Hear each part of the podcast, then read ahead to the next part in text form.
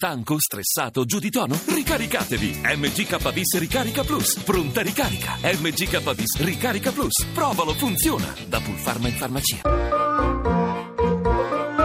Accadde domani. Viaggio nella storia. 11 aprile 1987. Primo Levi muore suicida nella sua casa di Torino. Con Primo Levi scompare una delle voci più limpide della letteratura italiana. Nato a Torino nel 1919, chimico di professione, era stato arrestato nel 1943 come ebreo e partigiano ed era sopravvissuto alla prigionia nel lager di Auschwitz.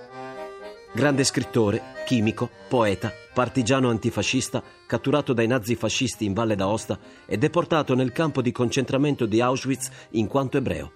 Scampato miracolosamente al lager, torna in Italia dove comincia a raccontare e scrivere delle atrocità viste e subite e quasi suo malgrado si ritrova uno scrittore. L'ondata di successo che ne consegue, come dichiarerà lo stesso Levi, lo squilibria profondamente, lo mette nei panni di qualcuno che non è lui.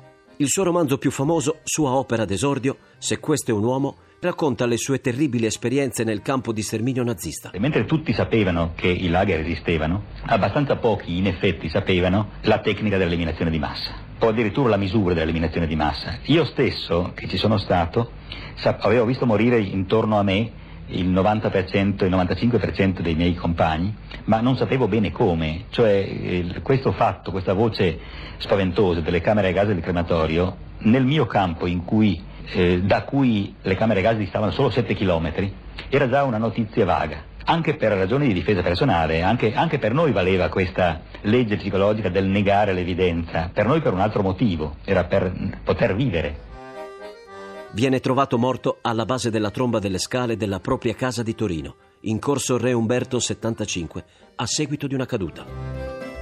A domani da Daniele Bonachella. Le ricerche sono di Mimmi Micocci, alla parte tecnica Stefano Siani, la regia è di Ludovico Suppa. Il podcast e lo streaming sono su radio1.rai.it.